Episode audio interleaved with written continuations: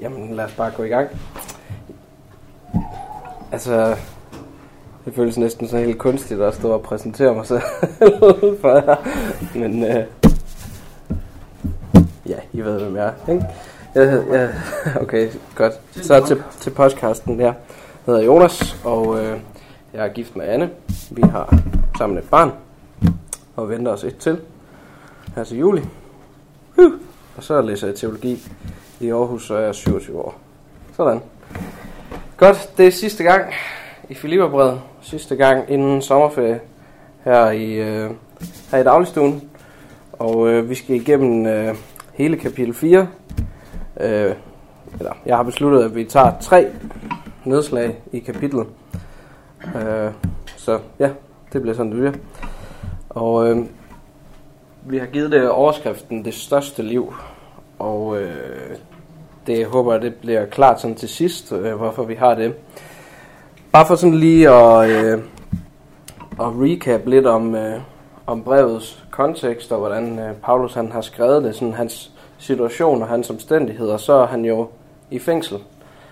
Og øh, prøv en gang måske at, at lukke øjnene og forestille dig, at øh, vi lige tager et smut tilbage til antikken, hvor Paulus han er i fængsel.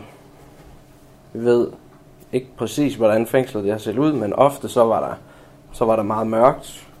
Man lukkede af for, for sollys, fordi det var, måske var i en grotte eller i, i, bare i et hul. Øh, der var rotter, andre skadedyr, folk de blev syge. Øh, og der var overfyldt. Der er en øh, teolog, som hedder øh, Christopher Marshall. Han øh, har skrevet lidt om de her fængsler. Og ud fra nogle, øh, nogle kilder, så beskriver han dem, dem sådan her. With few exceptions, prisons in the Roman period were dark, disease-ridden and overcrowded places. It was common for prisoners to die in custody, uh, either from disease or starvation, brutal torture, execution, or suicide. Imprisonment is commonly described by ancient authors as a fate worse than death. Even the thought of it was appalling. Så en rimelig nederen sted. Og her sidder Paulus så indespærret, klemt sammen med, med andre, sikkert nogle dejlige typer, der var i fængslet i antikken. Ikke? Han ved ikke, hvad der venter ham. Fordi det var virkelig sjældent i antikken faktisk, at man brugte fængsler som sådan en straf i sig selv. Man spærrede ikke folk inden for at holde dem der, men man spærrede folk inden, øh, og så var det ligesom sådan en ventetid der i fængslet. En ret så forfærdelig ventetid på ens reelle dom, som ventede på den anden side. Så ikke alene så må han have været plaget af de fysiske rammer i det her fængsel, men så har der også været et mentalt pres på Paulus, som ingen af os kan forestille sig. Og her så bruger Paulus så tiden på at få skrevet det her brev, som vi har gået igennem her over, hvad, halvanden, to måneder. Og så skriver han om glæde. Han skriver her i vers 4, som er det første sted, vi lige skal slå ned, hvor han siger, Glæd jer altid i Herren. Jeg siger af dig, glæd jer. Lad jeres mildhed blive kendt af alle mennesker. Herren er nær. Vær ikke bekymret for noget, men bring i alle forhold jeres ønsker frem for Gud i bøn og påkaldelse med tak. Og Guds fred, som overgår al forstand, vil bevare jeres hjerter og tanker i Kristus Jesus.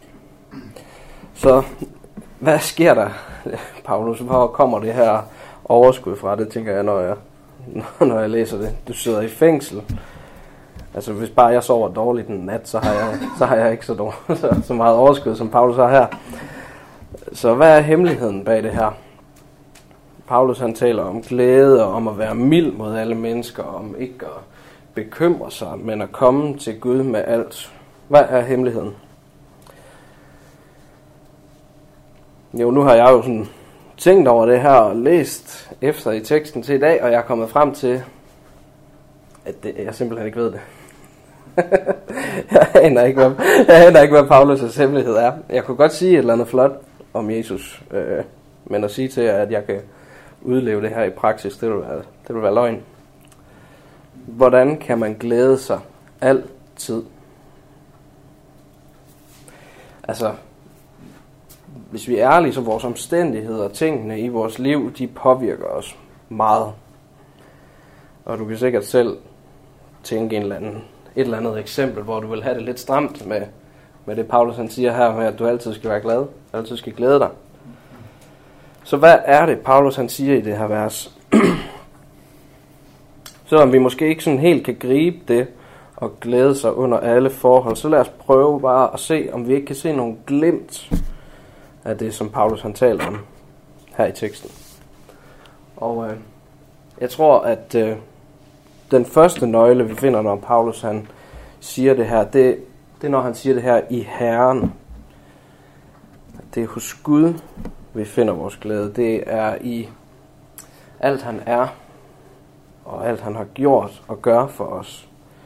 Så det Paulus han siger, det er ikke, at når vi sådan kigger på vores liv, betragter vores situation, så skal vi altid være glade. Livet, det er, det er hårdt, det er smertefuldt til tider. Det er ikke i det her liv, at vi skal finde vores sande glæde, men det er i Herren, som Paulus han siger. Paulus han er ikke blind for, at livet kan have sine nedture. I et af sine andre brev, der beskriver han det kristne liv, som om vi er bedrøvet, dog altid glade. Det er meget kendte og meget sigende ord om vores liv. Bedrøvet, dog altid glade. Vi kan være glade midt i vores omstændigheder, siger Paulus. For det er ikke dem, der afgør det for os. Så det afgørende, det er al den glæde, vi finder hos Gud, når vi er kristne. Gud, som er nær hos os. Det tror jeg er den næste nøgle. Herren er nær.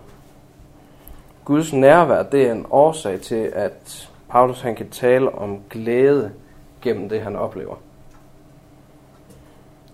Og vær ikke bekymret, fortsætter han så.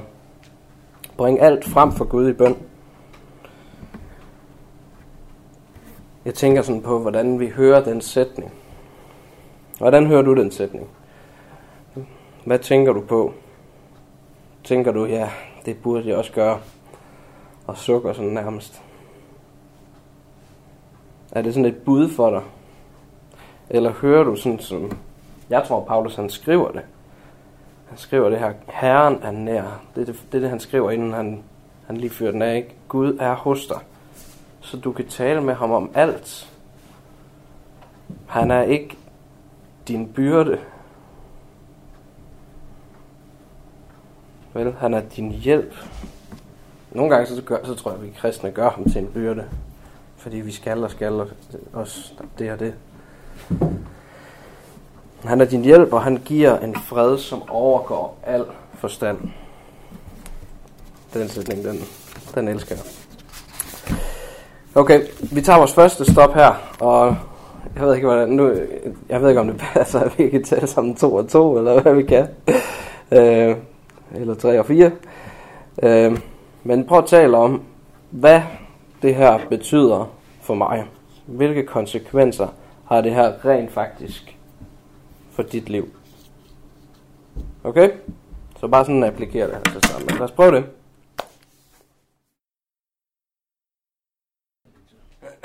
Skal vi, skal vi pick it back up? Øh, cool. Så det næste afsnit, vi skal læse, det begynder i vers 10.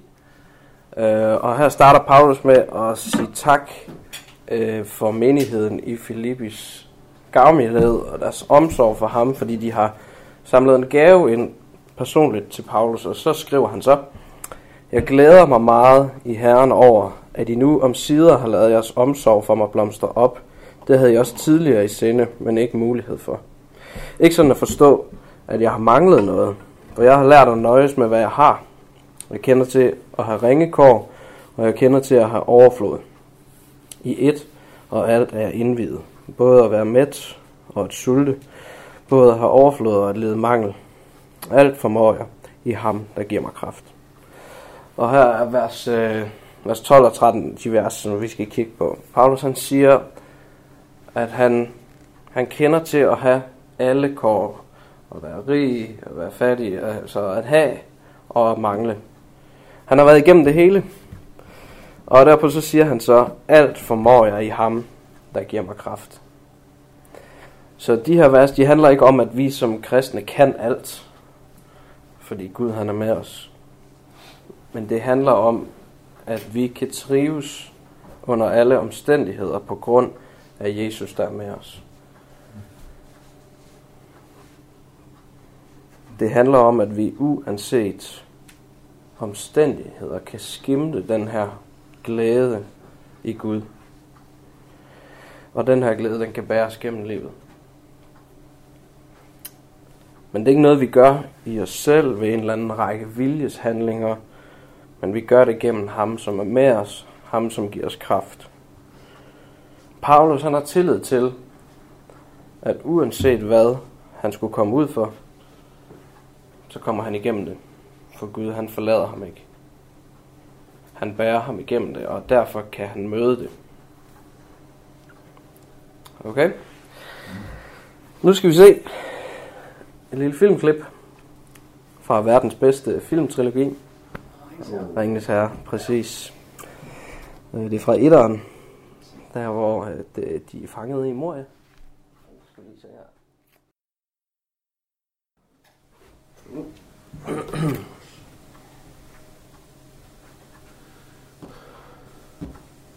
Nice. Godt. Så det er den her lille scene med, øh, med Frodo, som, øh, som bliver lidt pist øh, på Gollum. Og øh, han mærker sådan den her hævnlyst komme op. Øh, og jeg siger det her med, øh, gid han var død. Og så konfronterer Gandalf ham. Og så, så får han sådan klarsyn og bliver sådan helt øh, deprimeret over hele situationen. Og så siger han det her med gid, at ringen aldrig var kommet til mig. Jeg vil ønske, at det her det aldrig var sket for mig. Jeg vil ønske, at mit liv det var sådan her, i stedet for sådan som det er.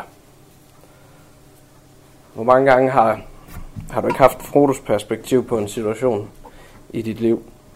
Gid det ikke var sådan. Gid det bare ville gå væk. Jeg tror, at det gode gamle Gandalf, han siger noget, noget vigtigt her. Alle, som oplever onde tider, de vil på en eller anden måde ønske, at tingene de var anderledes. Men det er ikke op til os at beslutte, siger han så. Det vi kan beslutte, det er, hvad vi gør med det, der bliver givet os. Og jeg, jeg tror, at uh, Gandalfs attitude den minder lidt om, uh, om Paulus' At det der, det, der kommer, det kan jeg komme igennem. For Gud, han har ikke forladt mig. Og det vil han aldrig gøre. På en måde var det meningen, at ringen skulle komme til, til Frodo, siger Gandalf. Og det samme vil Paulus sige om den situation, han er i. Selvom den ser forfærdelig ud. På en måde, så de ting, der sker her i livet, de er også meningen. Der er mening med dem. Og det er en opmuntrende tanke, siger Gandalf så. Og øh, her tager vi vores øh, næste stop. Det I skal prøve at snakke om, det er, hvornår har du sagt som Frodo, altså jeg vil ønske, at det her aldrig var sket for mig. Og hvad gjorde, eller hvad gør, hvis I tør åbne op for hinanden om noget, I går igennem nu? Hvad gør, eller gjorde det ved dig at gå igennem det? Okay?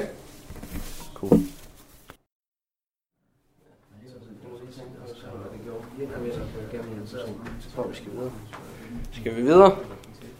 Cool. Godt. Jeg øh, kom til lige at dele lidt fra mit eget liv øh, her til sidst. Øh, gennem det, det sidste års tid, det er også nogle af jer, ved, så har jeg gået igennem sådan en, øh, en mindre depression, hvor øh, det har sådan haft de konsekvenser, at jeg er blevet forsinket med, med mit speciale ikke? et års tid. Og ja, man er trist, som man, som man er, når man er deprimeret. Det er noget, min familie har kunne mærke.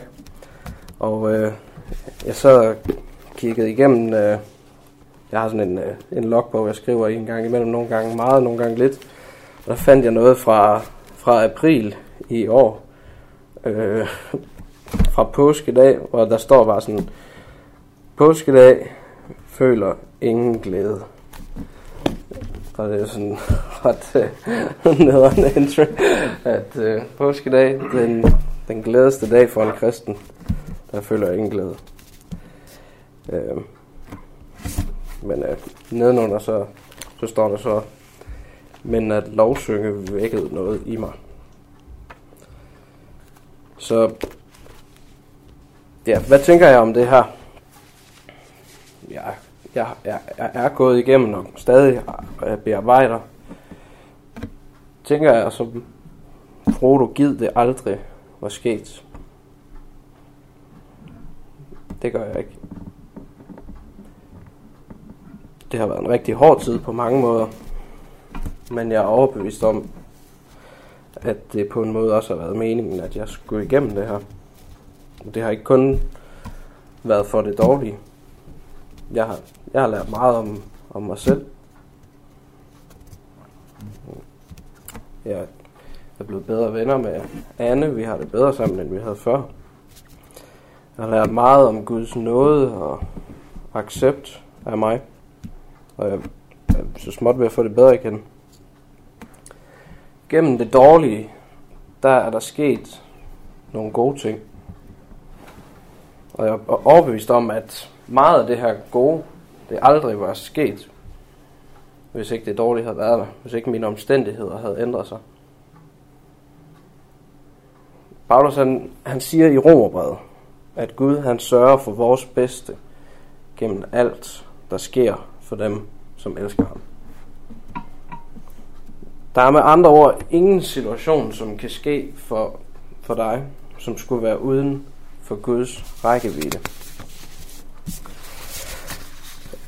Og her til slut i Filipperbrevet, der siger Paulus det sådan her, i vers 19. Min Gud vil fuldt ud give jer alt, hvad I har brug for, af sin rigdom på herlighed i Kristus Jesus. Gud, vor far, være ære i evighedernes evighed. Amen. Jeg har, jeg har oplevet, hvordan Gud han gav mig præcis det, jeg havde brug for gennem den her svære tid. Der var perioder, hvor der ikke var ret mange gode dage, hvor det, hvor det ikke føltes som om, at, at Gud han havde noget med det her at gøre, eller Gud overhovedet var der. Men jeg ved, at han ikke har forladt mig igennem det, når jeg kigger tilbage. Jeg har ikke altid kunne se ham i det, men jeg kan se, at han altid har sørget for at give, det, jeg havde, give mig det, jeg havde brug for. Måske var det især gennem andre mennesker og gode venner. Og venner, det her, det, det, det, det, jeg tror, det er det, jeg mener med det her, det største liv. At vores far, han sørger for os. Han giver os alt, vi har brug for. Han forlader os ikke gennem svære tider. Og det, det største liv, det betyder ikke Øh, Bentley og damer, eller hvad nu. Det betyder, at han, at han er hos os. Og det betyder også, at nogle gange så skåner han os ikke for svære tider. Fordi det er det, der skal til for, at vi virkelig ser og oplever det, Paulus han skriver her, hans rigdom og herlighed. Og venner, det er bare den bedste måde, som Gud han kan sørge for os på, det er ved at vise os sig selv. Ved at, vise, øh, ved at give os en større erkendelse af, hvor fantastisk han er. Det er den bedste måde, han kan sørge for os på. Så det sidste, jeg gerne vil, vi snakker om, det er, hvad tror du om de svære tider i dit liv? Er det noget, der kan give mening? Hvordan oplever du Gud i de tider? Min egen erfaring var noget, jeg, jeg lad mig bare sige til jer, inden I går i gang med at snakke, at det I vælger at tro om lidelse og smerte nu,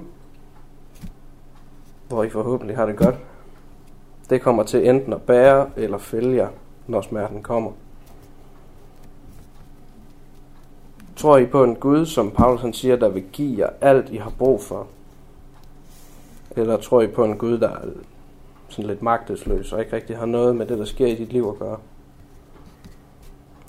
Okay? Hvad tror du om de svære tider i dit liv? Altså, det er sidste spørgsmål. Lad os bare lige bruge 5 minutter på det. Cool. Cool. Lad os bare... Øh, ja, lad os bede sammen her til sidst. Okay? Cool.